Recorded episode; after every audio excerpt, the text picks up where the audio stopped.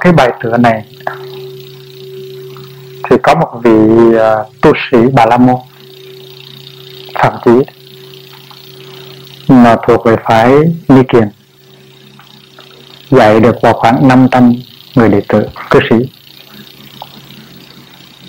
Và tuy họ không phải là thuộc vào trong truyền thống đạo buộc nhưng mà họ cũng tu tập đàng hoàng và làm được ra nhiều việc ích lợi như là bảo vệ sinh mạng cho nên trong cái bài tựa nói rằng là nhờ có cái nhân duyên đó cho nên họ có duyên để được uh, Đức Thế Tôn giáo hóa và có một bữa đó thì các vị đệ tử đó ngồi ở bên bờ sông Hằng và nói chuyện với nhau. Thì họ cái đề tài đàm luận của họ là những cái điềm lành nào và những điềm lành quan trọng nhất nhất. Và nước nào và xứ nào người ta tin vào những cái điềm lành nào và tin vào những cái điềm lành điềm dữ nào. Thì sau đó, họ nói rằng những cái điềm lành đó, những cái điềm dữ đó, nó chỉ bao trước được những cái chuyện thông thường thôi. Có thể có cái điềm lành nào nó báo rằng sau này mình biết mình được sanh cõi trời, mình biết mình được giải thoát hay không? Có cái điềm lành nào như vậy hay không? Hay là chỉ có những cái điềm nó báo những cái hạnh phúc nhỏ nhỏ trong hàng ngày mà thôi? Tức là người ta muốn đi tìm tới một cái hạnh phúc à, lâu dài trong tương lai. Thì lúc đó ừ, không ai giải quyết được, họ mới đi tìm tới thầy họ.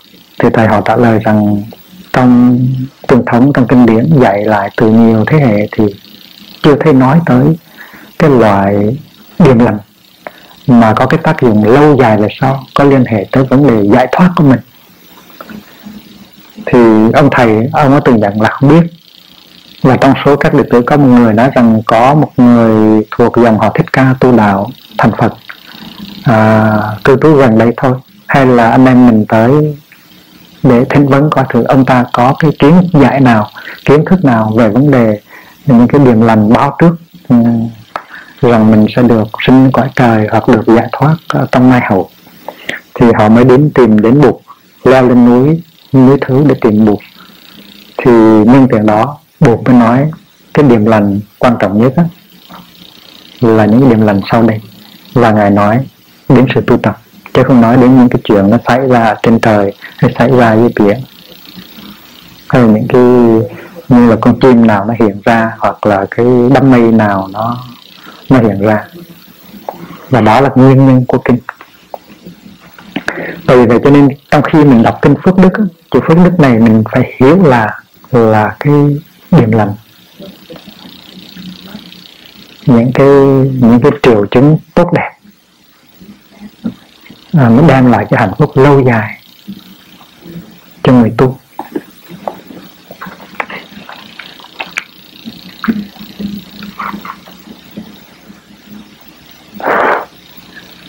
Thiên và nhân thao thức, muốn biết về phước đức để sống đời an lành, xin thế tôn chỉ dạy.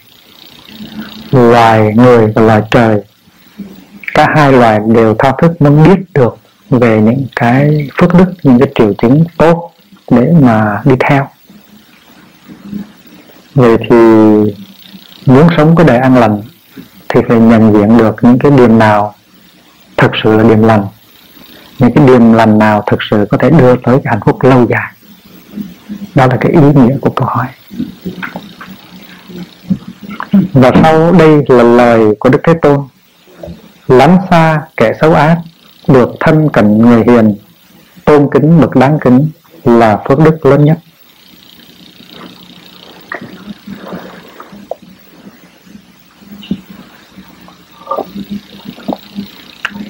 Cái danh từ phước đức lớn nhất á, được lặp lại trong tất cả các bài kệ. Trong bản tiếng tiếng Pali là Mangalam Uttamam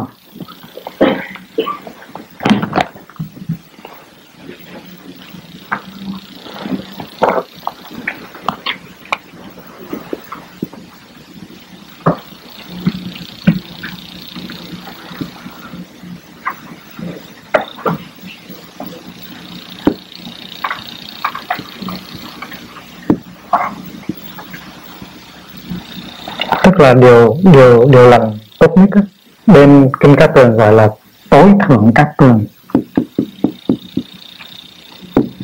tối thượng là cao nhất gọi là Uttama còn Mangalam dịch là cát tường tối thượng cát tường bởi vậy cho nên cái kinh này mình cũng có thể dịch là kinh tối thượng cát tường kinh điềm lành. Cao nhất, lớn nhất. Và khi mở đầu thì đức thế tôn nói rằng là cái điểm lành quan trọng nhất đó là cái sự kiện mình đang được ở trong một cái hoàn cảnh tốt, có nhiều bạn tốt, có nhiều bạn hiền. Nếu mà mình thấy mình đang ở giữa những người anh, người chị, người bạn đang tu tập, đang hạnh phúc, không làm những điều dữ, không xì ke, không ma túy, không cờ bạc, không phá giới, thì đó là cái điểm lành lớn còn nếu mình bỏ cái môi trường đó, thì đó là điểm dữ. Là điều đầu tiên của Đức Thế Tôn nói thành ra cái chuyện quan trọng nhất á, là mình phải chọn một cái môi trường mà trong đó mọi người sống an lạc hạnh phúc xa xa hẳn những cái kẻ xấu những cái kẻ ác những cái người nghiền ngập những cái người vươn vào vòng ma túy những cái người cờ bạc những người trộm cướp những cái người à, à, băng đảng. Xa những người đó và sống chung với những người có trí tuệ người hiền đức và có cơ hội gặp gỡ những cái bậc, những cái bậc mà mình có thể tôn kính. Thì đức thế tôn nói đó là cái điểm điểm lành. Thứ nhất, lánh ca, lánh xa kẻ xấu ác, được thân cận, người hiền người hiền đây là những cái hiền nhân. Chứ không phải chỉ là những cái người không làm chuyện ác mà thôi. Hiền nhân ở đây là những cái những cái bậc uh, những cái những cái những cái research the wise man. Tại sao? Tại vì cái nhân văn là pandita.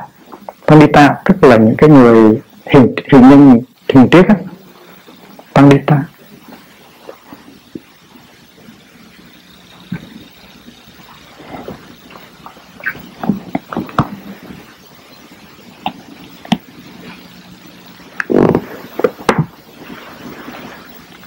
Và tôn kính bậc đáng kính. Có những người, cái trí tuệ và cái đức độ đáng cho cuộc đời tôn kính, mà mình được tôn kính những người đáng tôn kính, thì lúc đó nó có nghĩa là mình mình mình đang ở trong một cái hoàn cảnh nó có cái triệu chứng, nó có cái điều kiện. Nó báo hiệu rằng cuộc đời của mình sẽ có hạnh phúc lâu dài. Lánh xa kẻ xấu ác, được thân cận người hiền, tôn kính, bậc đáng kính là phước đức lớn nhất. Bài kể tiếp, sống trong môi trường tốt, được tạo tác nhân lành, được đi trên đường chánh là phước đức lớn nhất. Sống trong môi trường tốt. Cái câu này nó cũng nó cũng đồng nghĩa với lại những cái câu ở bài kệ vừa rồi. Nghĩa là xa lánh những cái kẻ xấu, những kẻ ác được thân cận với những người hiền. Đó là sống trong môi trường tốt là gì nữa? Nhưng mà được tạo tác nhân lành, chứ được ở đây nó có nghĩa là quá khứ có nghĩa là trong quá khứ mình đã gieo được nhân lành, cho nên bây giờ mình mới có cơ duyên sống giữa những cái người tốt như vậy. Được ở đây có nghĩa là đã được.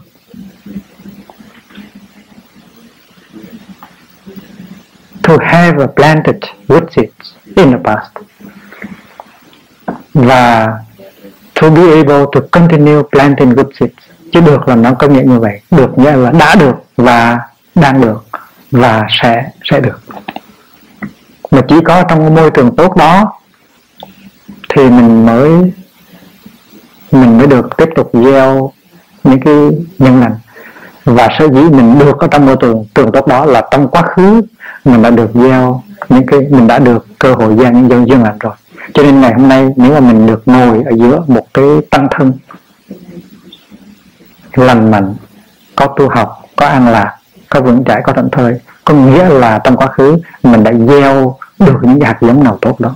Cho nên bây giờ mới được như vậy. Và vì vậy cho nên you have to stick to it. Anh phải anh phải tiếp tục. Anh đừng có bỏ cái môi trường đó. Nếu anh bỏ là anh dài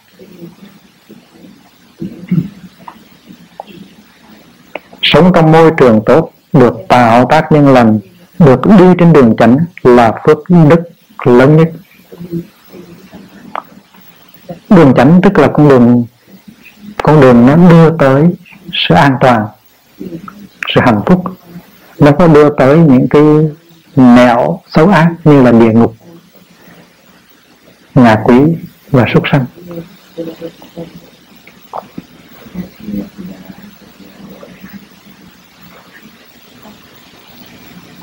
Địa ngục ở trên trần gian nó nhiều lắm chúng ta không có cần phải rời bỏ cái trái đất này để đi tìm địa ngục, tại vì địa ngục ở khắp nơi. Ngay trong cái thành phố mình cũng có rất nhiều địa ngục và mình đã từng trải qua cái địa ngục đó, mình đã từng thăm viếng những cái địa ngục đó, mình biết địa ngục là cái chuyện đang có thật. Còn súc sanh súc sanh là gì? Súc sanh là chỉ sống theo cái bản năng theo cái ham muốn theo cái tính dục của mình thôi. Mà không có đạo đức, không có luân lý gì hết gọi là súc sanh. Súc sanh cũng là có mặt ở trong loài người, chứ không phải là chỉ trong những cái loài vật mà thôi. Còn nhà quỷ là ma đói. Ma đói thì trong loài người cũng có rất nhiều ma đói. Những người không có có thể có cơm ăn, có áo mặc, nhưng mà vẫn đói như thường. Đói hiểu biết, đói thương yêu đói niềm tin đói rất nhiều. Và và và con đường mà dẫn tới địa ngục, ngạ quỷ và súc sanh là con đường ta trong khi đó thì mình biết rằng mình đang được đi trên con đường chánh. Tức là con đường nó dẫn mình đi xa ba cái gọi đó con đường nó dẫn mình tới cái sự vững chãi, sự thắng thơi, sự giải thoát. Cho nên gọi là được đi trên đường chánh. Và biết rằng mình đang được đi trên đường chánh, thì tự nhiên cái đó nó đưa ra, nó đem lại rất nhiều hạnh phúc. To know that you are on the right path, that is already a lot of happiness. Được đi trên đường chánh, nghĩa là biết rằng mình đang được đi trên con đường chánh, thì đó đã là hạnh phúc rất lớn. Chúng ta đi sang cái ờ, bài kể kế tiếp. Có học có nghề hay biết hành trì giới lực biết nói lời ai ngữ là phước đức lớn nhất. Có học có nghĩa là đã được uh, đã được uh, tiếp nhận một nền giáo dục tốt.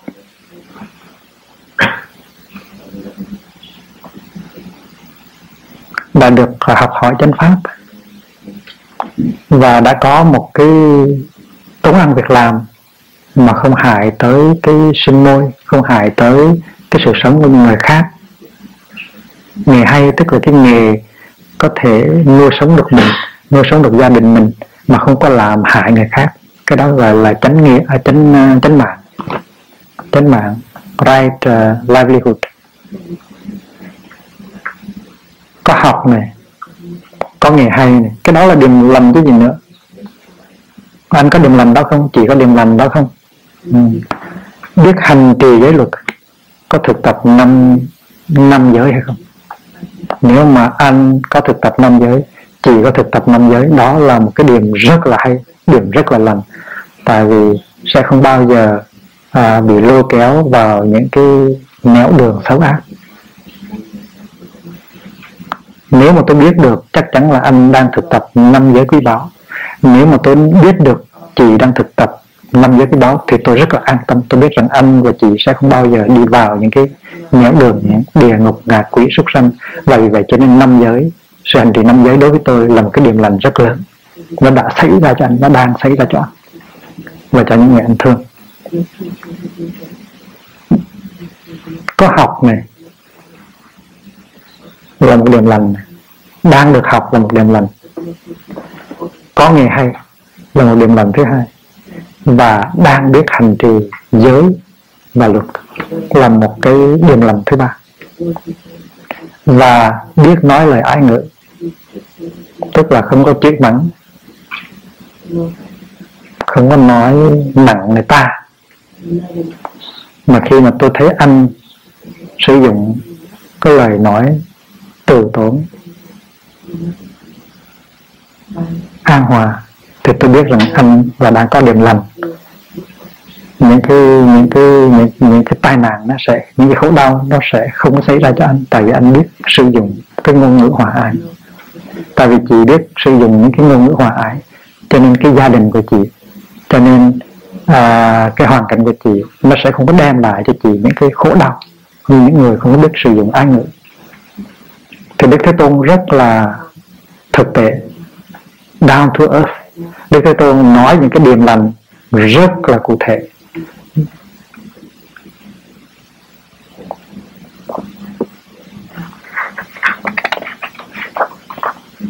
Được cung phụng mẹ cha, yêu thương gia đình mình, được hành nghề thích hợp là phước đức lớn nhất. Mẹ cha là người đã sinh thành ra mình và nuôi lớn mình. Và bây giờ mình có thể làm chỗ nương tựa cho mẹ, cho cha mình. Đó là một cái điểm lành rất lớn. Có nhiều cách để làm chỗ nương tựa cho cha mẹ. Mình có thể làm chỗ nương tựa vật chất cho cha mẹ. Nhưng mà mình cũng có thể làm chỗ nương tựa tinh thần cho cha mẹ. Đi làm, đem về cho cha mẹ một ít tiền. Điều đó là rất quý. Nhưng mà có thể có nhiều bậc cha mẹ họ có nhiều tiền nhưng họ đau khổ vô cùng. Trong khi đó nếu mình biết trì giới mình biết thực tập mình biết làm chỗ nương tựa cho gia đình những cái lúc mà gia đình à, lâm vào tình trạng khổ đau khó khăn thì lúc đó mình là cột trụ của gia đình. Mình có thể nâng đỡ gia đình mình được. Cái lịch sử của những người xuất gia đã chứng tỏ điều đó. Tuy là mình không có đi làm việc ở ngoài đời không có gửi tiền về cho cha mẹ.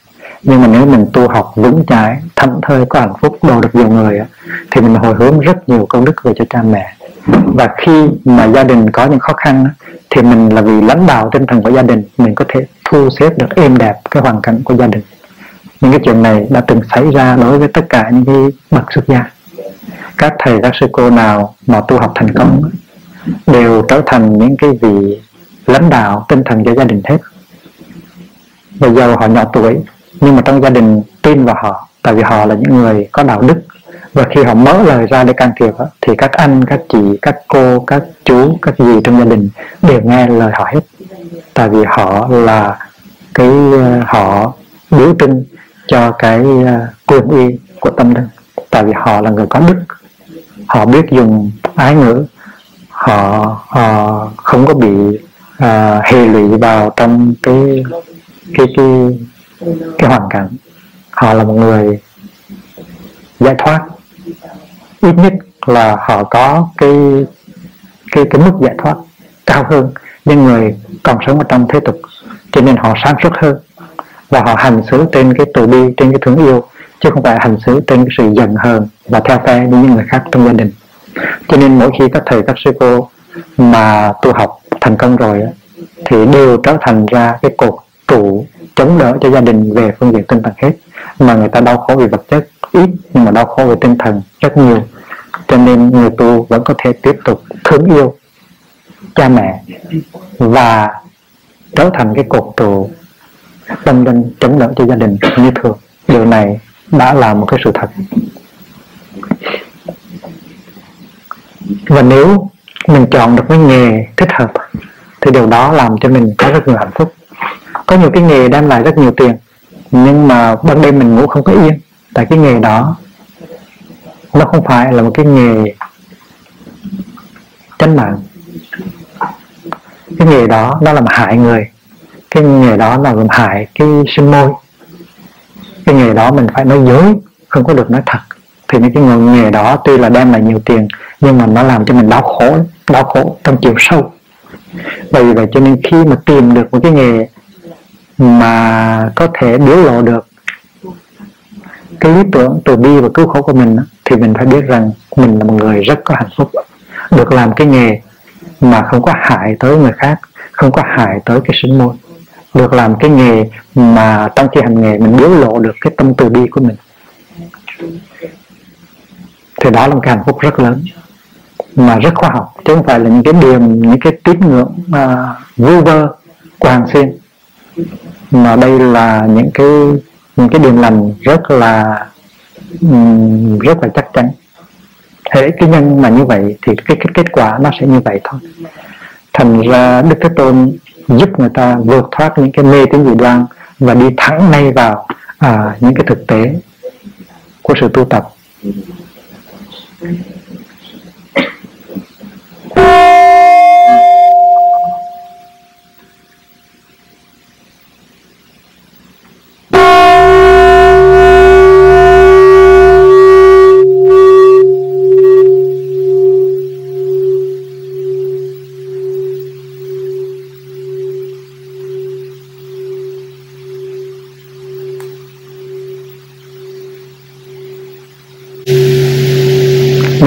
Đi tu rồi.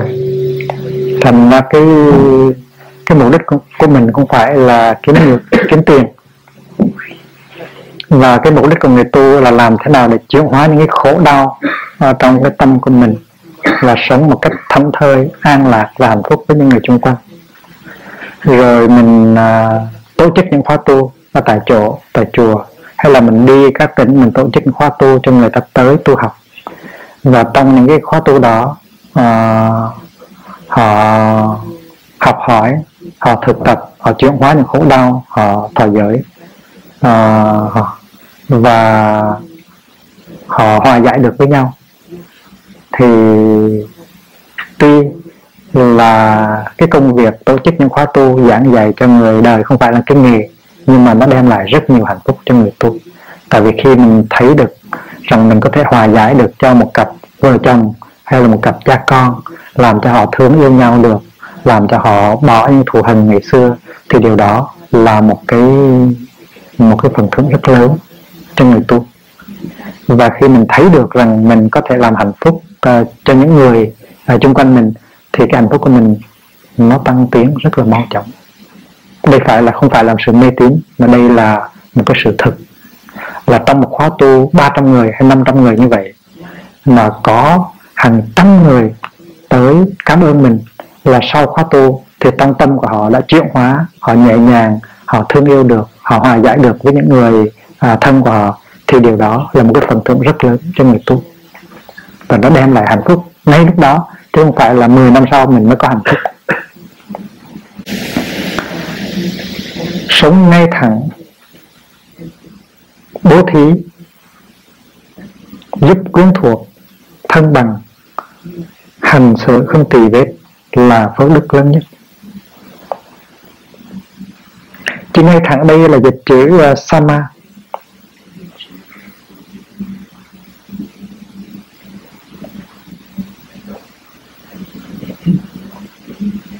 Hành xử một cách ngay thẳng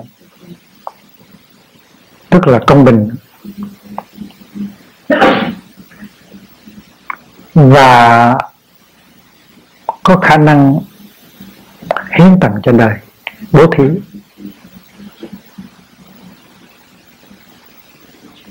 Mình giúp cho họ của cải, mình giúp cho họ tiền bạc. Mình giúp cho họ vật dụng. Mình giúp cho họ cái kỹ thuật. Hay là nếu mình không có của cải, không có tiền bạc, thì mình giúp cho họ cái giáo pháp để tu tập. Giúp cho họ đừng có sợ hãi đó đều là những cái phẩm vật của sự bố thí hết. Trong kinh nói rằng tài thí tức là hiến tặng um, tiền bạc và của cải vật chất là chỉ là một một hình thức của sự hiến tặng thôi. Và khi mình hiến tặng cho người ta những cái phương pháp tu tập để người ta bớt khổ thì cái đó gọi là pháp thí nó còn quý hơn là tài thí nữa. Và nhất là khi mình hiến tặng được cái tặng phẩm thứ ba là làm cho người ta đừng có sợ hãi, gọi là vô ý thí, abaya. Thì cái đó lại là là một cái món quà, một cái tặng phẩm lớn lao hơn hơn hết. Tài thí, pháp thí, vô ý thí. Và vô ý thí là một sản phẩm của đức quan thế bồ tát. Có nhiều người là nạn nhân của sự sợ hãi và mình làm cho người đó hết sợ hãi, thì đó là cái tặng phẩm lớn nhất mà mình có thể hiến tặng cho người. Trong ta, trong mỗi người chúng ta, người nào cũng có hạt giống của sự lo sợ, của sự sợ hãi. Và nếu mình có thể làm cho tan biến sự sợ hãi trong người đó đó là cái quà lớn nhất. Sống ngay thẳng trung thực biết bố thí và có thể giúp được quyến thuộc thân bằng, những cái người thân với mình. Bằng đây tức là bằng hữu. Nếu mà giúp được những người xung quanh, thì cuộc đời mình mới có hạnh phúc. Còn nếu mà mình sống cuộc đời mình chỉ chăm lo cái danh của mình và cái lời của mình thì mình không có không có hạnh phúc được. Có thể mình có nhiều tiền có thể mình có cái nhà tốt, có thể mình có cái xe hơi đẹp, nhưng mà hạnh phúc không có thật. Hạnh phúc có thật là khi mình có thể giúp được những người xung quanh. Và trước tiên là mình bắt đầu bằng những người ở trong gia đình của mình và những cái bạn hữu của mình đang sống xung quanh mình là quyến thuộc và thân bằng. Quyến thuộc là family và thân bằng, tức là friends giúp quyến thuộc rồi giúp bà bằng hữu rồi thì mới có thể giúp được à, quần chúng ở ngoài. Cho nên khi mà mình sống trong một cái tăng thân thì mình phải giúp cho được những anh những chị những em của mình trong tăng thân. Mà thành công rồi thì chắc chắn là mình có thể giúp được à, người đời. Còn bây giờ trong đời sống hàng ngày mà không giúp được anh không giúp được chị không giúp được em thì thử hỏi sau này có thể giúp được ai? Cho nên phải thành công ngay cái chuyện à, à, giúp ích làm cho người xung quanh bớt khổ đau. Và đó là cái điểm lành. Điểm lành nó sẽ có kết quả rất lâu dài về sau. Hành xử không tì vết. Tức là mình không có hối hận gì trong cách hành xử của mình đối với người kia hết. Đối với thầy đối với bà đối với cha đối với mẹ cái hành xử của mình nó không có cái điều gì làm cho mình phải hối hận về sau. Have I done anything that will, that will make me regret later?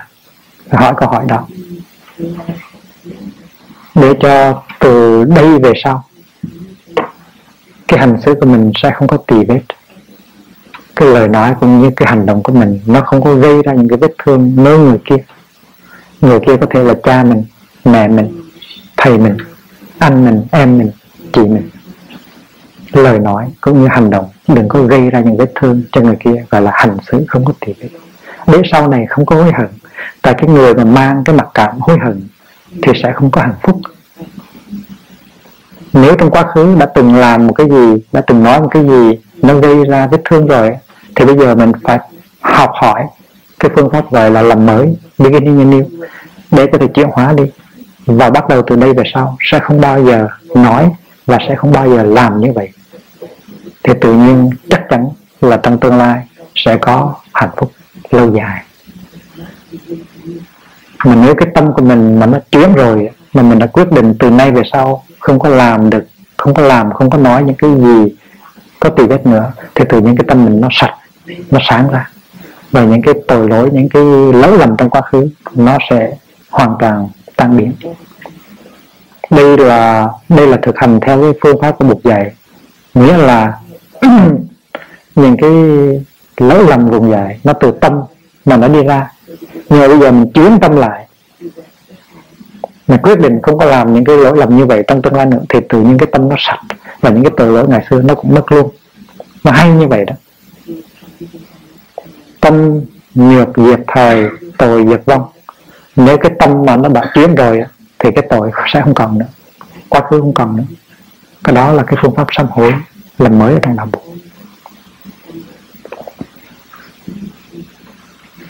chỉ khi nào mình cương quyết, mình tự hứa với mình và hứa với tăng thân là từ nay về sau mình sẽ không làm cái điều đó nữa. Mình sẽ không nói cái điều đó nữa. Thì tự nhiên những cái những cái lầm lỡ, những cái tội lỗi ngày xưa, nó tan biến hết nhưng mà cái nguồn lực phải rất mạnh thì mới đủ sức làm xóa bỏ được những cái lầm lỗi trong quá khứ. Cái nguồn lực phải mạnh lắm mới được. Mà nguồn lực sẽ không mạnh nếu mình không phát nguyện trước tam bảo và trước tăng thân. Cho nên quỳ xuống, sám hối, tiếp nhận năm giới, tiếp nhận mười giới để quyết tâm thực hành theo thì tự nhiên tất cả những cái lỗi lầm, những cái tội lỗi trong quá khứ, tiêu tan hết. Tâm mình tâm nhược tâm nhược ờ, uh, diệt thời tội diệt vong khi mà cái tâm nó không còn là cái tâm lỗi lỗi lỗi nữa thì tất cả những cái tội kia nó không còn nữa.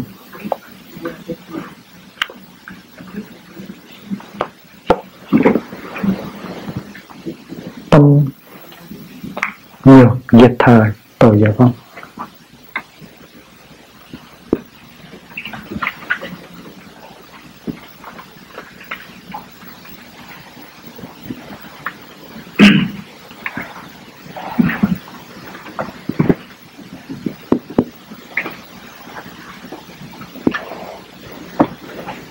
việc này nó có nghĩa là không. À, cũng thì việc này có nghĩa là cũng vong là mất. Tội tội cũng mất. Còn vì việc này tức là tiêu diệt.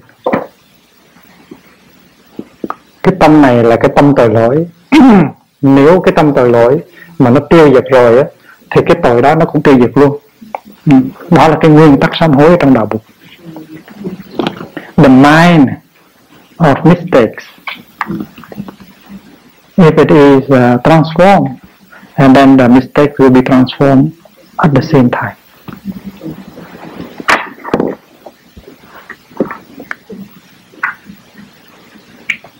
Hành xử không tùy vết là như vậy. Tiếng Anh gọi là blameless conduct. Blameless conduct tránh không làm điều ác, không say sưa nghiền ngập tinh cần làm việc lành là phước đức lớn nhất.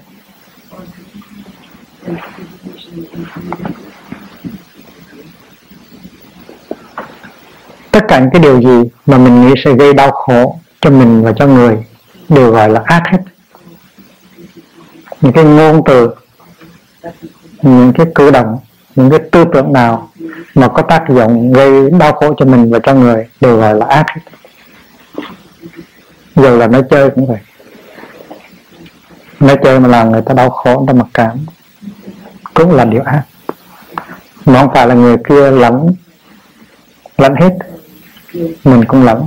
Những cái tư tưởng nào mà có tính tiêu cực mà mình có thì mình cũng lẫn đủ hết. Chứ đừng có nói là người ta không biết. Không say sưa nghiện ngập tức là không có sử dụng những cái chất liệu ma túy. Những cái intox, intoxicant. Thì ngày xưa nó chỉ có những cái loại uống thôi. Intoxicant drink. Ngày nay có nhiều thứ loại để chích nữa nó ngậm nữa cho nên những cái loại nào mà nó làm cho cái tinh thần mình nó không bình thường, thì cái đó gọi là say sưa nghiện ngập. Nếu mà mình thấy có một chàng thanh niên hay là cô thiếu nữ mà vướng vào vòng ma túy mình đó đó mình thấy đó rõ ràng không phải là một điểm lành. Mà nếu một chàng thanh niên, một cô thiếu nữ nào mà đã quỳ xuống tiếp nhận năm giới mình nhất định là không sử dụng ma túy mình biết cái này là điềm lành lời cho anh chàng lời cho con nàng và cũng uh, an ninh cho gia đình của họ. Rõ ràng quỳ xuống chấp nhận năm giới là một cái điểm lành rất lớn. Tinh cần làm việc lành.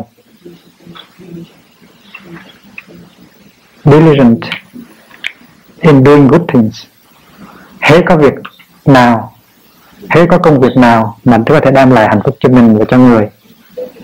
Là mình làm hết. Không có ngần ngại. Việc làm cho người cũng vậy. Việc lợi ích cho người mình làm thì mình cũng có hạnh phúc. Và khi mình làm được những công việc như vậy, thì đó là triệu chứng rất là tốt. Và cái hạnh phúc nó sẽ tới chắc chắn. Biết khiêm cung, lễ độ.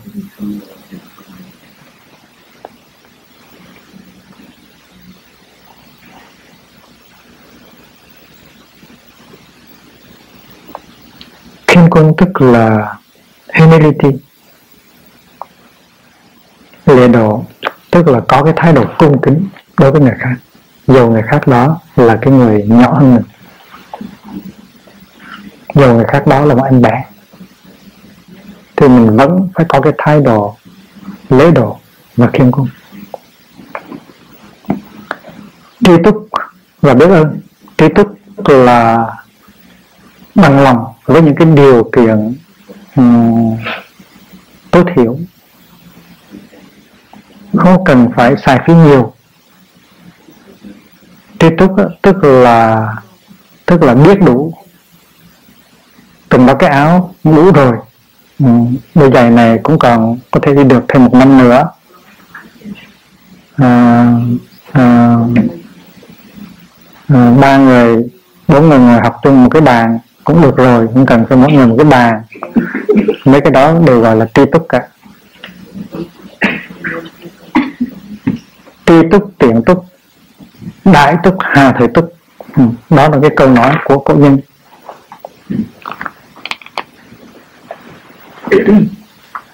Tri túc, tiện túc đại túc, hà thời túc.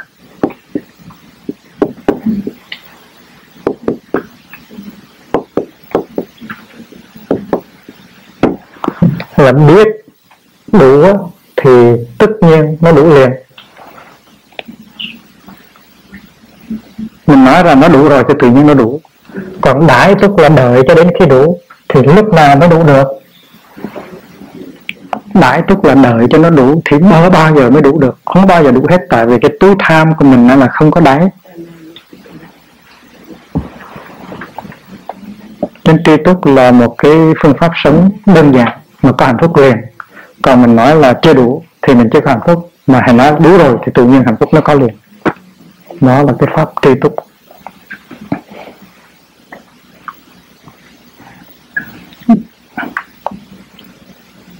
Biết ơn. Gratitude. Mình phải biết ơn. Tổ tiên. Phải biết ơn cha mẹ mình biết ơn thầy, mình biết ơn bạn, phải biết ơn đất trời, cây cỏ thu vật và đất đá. Nhìn ánh sáng mặt trời mình cũng biết ơn, nhìn cây cỏ đất đá cũng biết ơn, nhìn cái rừng cây cũng biết ơn, nhìn cái thức ăn sáng mình cũng biết ơn. Và khi mà sống với cái tinh thần biết ơn đó thì mình có rất nhiều hạnh phúc.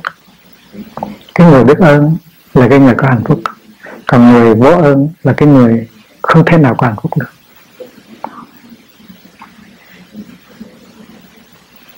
Cho nên à, ở Việt Nam nó có một cái giáo phái Phật giáo gọi là Phật giáo tứ ân, Phật giáo bốn ân. Mà chỉ thực tập cái chuyện biết ơn thôi là cũng đã đủ có hạnh phúc rồi, mà là Phật giáo tứ ân. Biết khiêm cung, lễ độ tri túc và biết ơn. Không bỏ dịp học đạo là phước đức lớn nhất.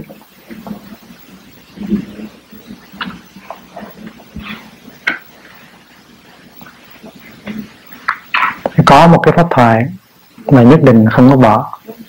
Nghe nói có pháp thoại nhất định là không có thể bỏ được. Bận cái gì hoặc là cần, đang đang làm cái gì cũng bỏ để đi pháp thoại, đi nghe pháp thoại có một cơ hội nào để học hỏi về giáo pháp là không có bỏ cơ hội đó, gọi là không bỏ giờ hộ đạo.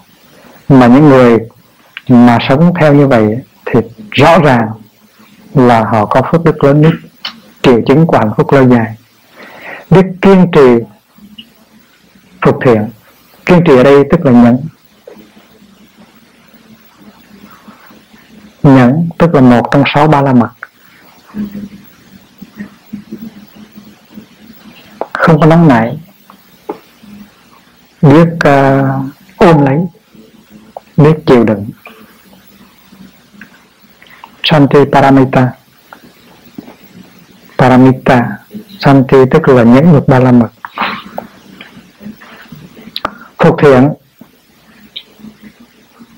Phục thiện nghĩa là khi người ta chữa cho mình Khi người ta soi sáng cho mình Khi người ta chỉ cho mình cái khuyết điểm, cái lầm lỗi của mình mà mình không có nổi nóng Mình không có cao mày Mình vẫn dễ thương Mình có cái thái độ biết ơn Thì gọi là phục thiện. Khi sứ anh của mình Sứ em của mình, sư chị của mình Chỉ cho thấy cái khuyết điểm của mình Thì mình chấp tay mình cảm ơn cái nét mặt mình hoan hỷ không có giận hờn cái đó gọi là phục thiện. Meekness when you are corrected biết kiên trì phục thiện, thân cận với xuất gia.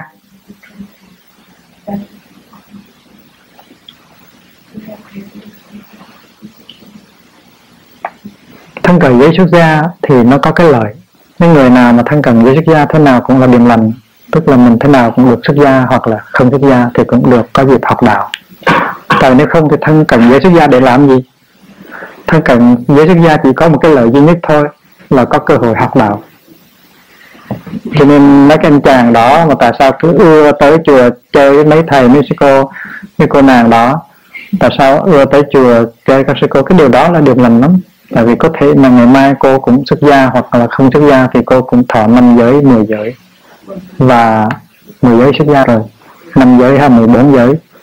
Và như vậy thì là tốt cho gia đình của cô lắm. Tốt cho, cho, cho gia đình của anh chàng lắm thành ra cái cái chuyện mà à, gần gũi giới xuất gia là một điểm lành rất lớn. Thân cần giới xuất gia dự pháp đàm học hỏi.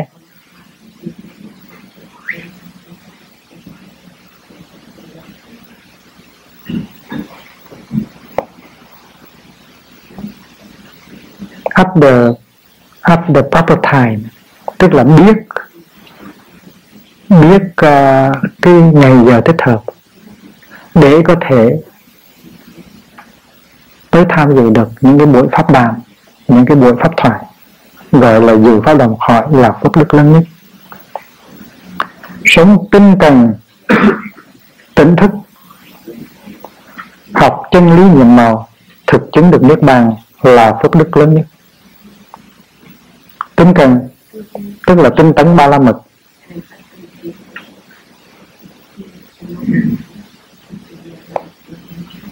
Tỉnh thức, tức là thực tập chánh niệm.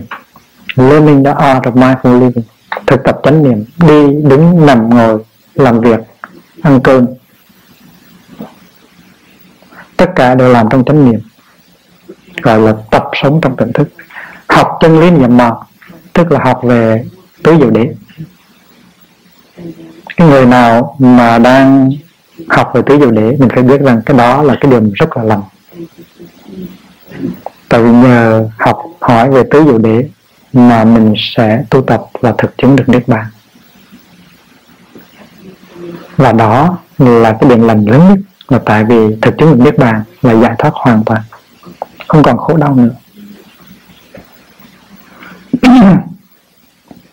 Chung đụng trong nhân gian, tâm không hề lay chuyển phiền não hết an nhiên là phước đức lớn nhất.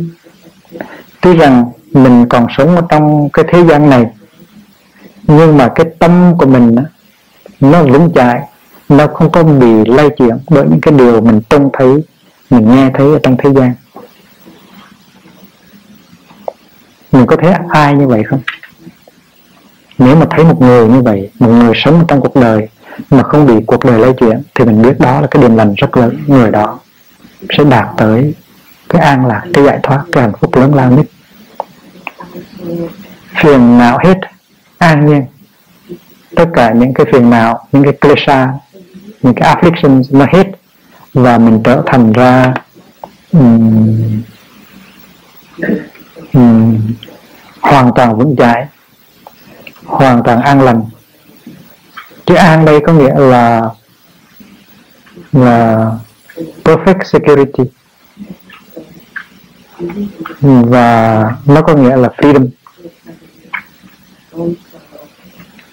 Khi mình thấy có một người sống trong cuộc đời mà không bị những cái những cái những cái lên xuống cuộc đời nó lay chuyển, mà người đó không có bị phiền não, nó lôi kéo, người đó tự do, người đó vững chãi, thì mình biết rằng đó là cái điểm lành rất lớn cho người đó và cho những người liên hệ tới người đó.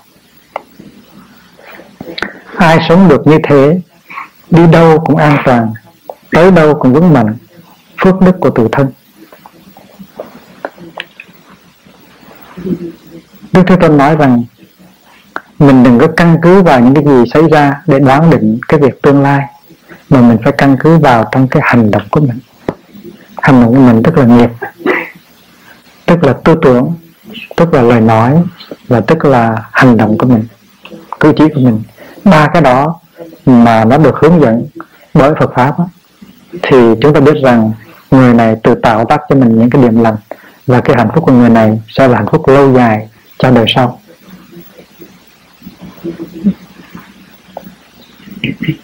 Và một cái người như vậy thì liền vào trong bất cứ một hoàn cảnh nào. Người đó cũng có hạnh phúc như thường. Đi đâu cũng an toàn. Tại vì cái sự an toàn này là cái sự che chở của chánh pháp. Tới đâu cũng vững mạnh. Cái vững mạnh này là cái sự vững mạnh của sự trì giới và sự thực tập. Thành nó an toàn, vững mạnh, đó là cái đặc tính của những người biết tu tập chánh pháp và cái này là phước đức của tự thân. Nghĩa đây là những cái những cái những cái điểm lành.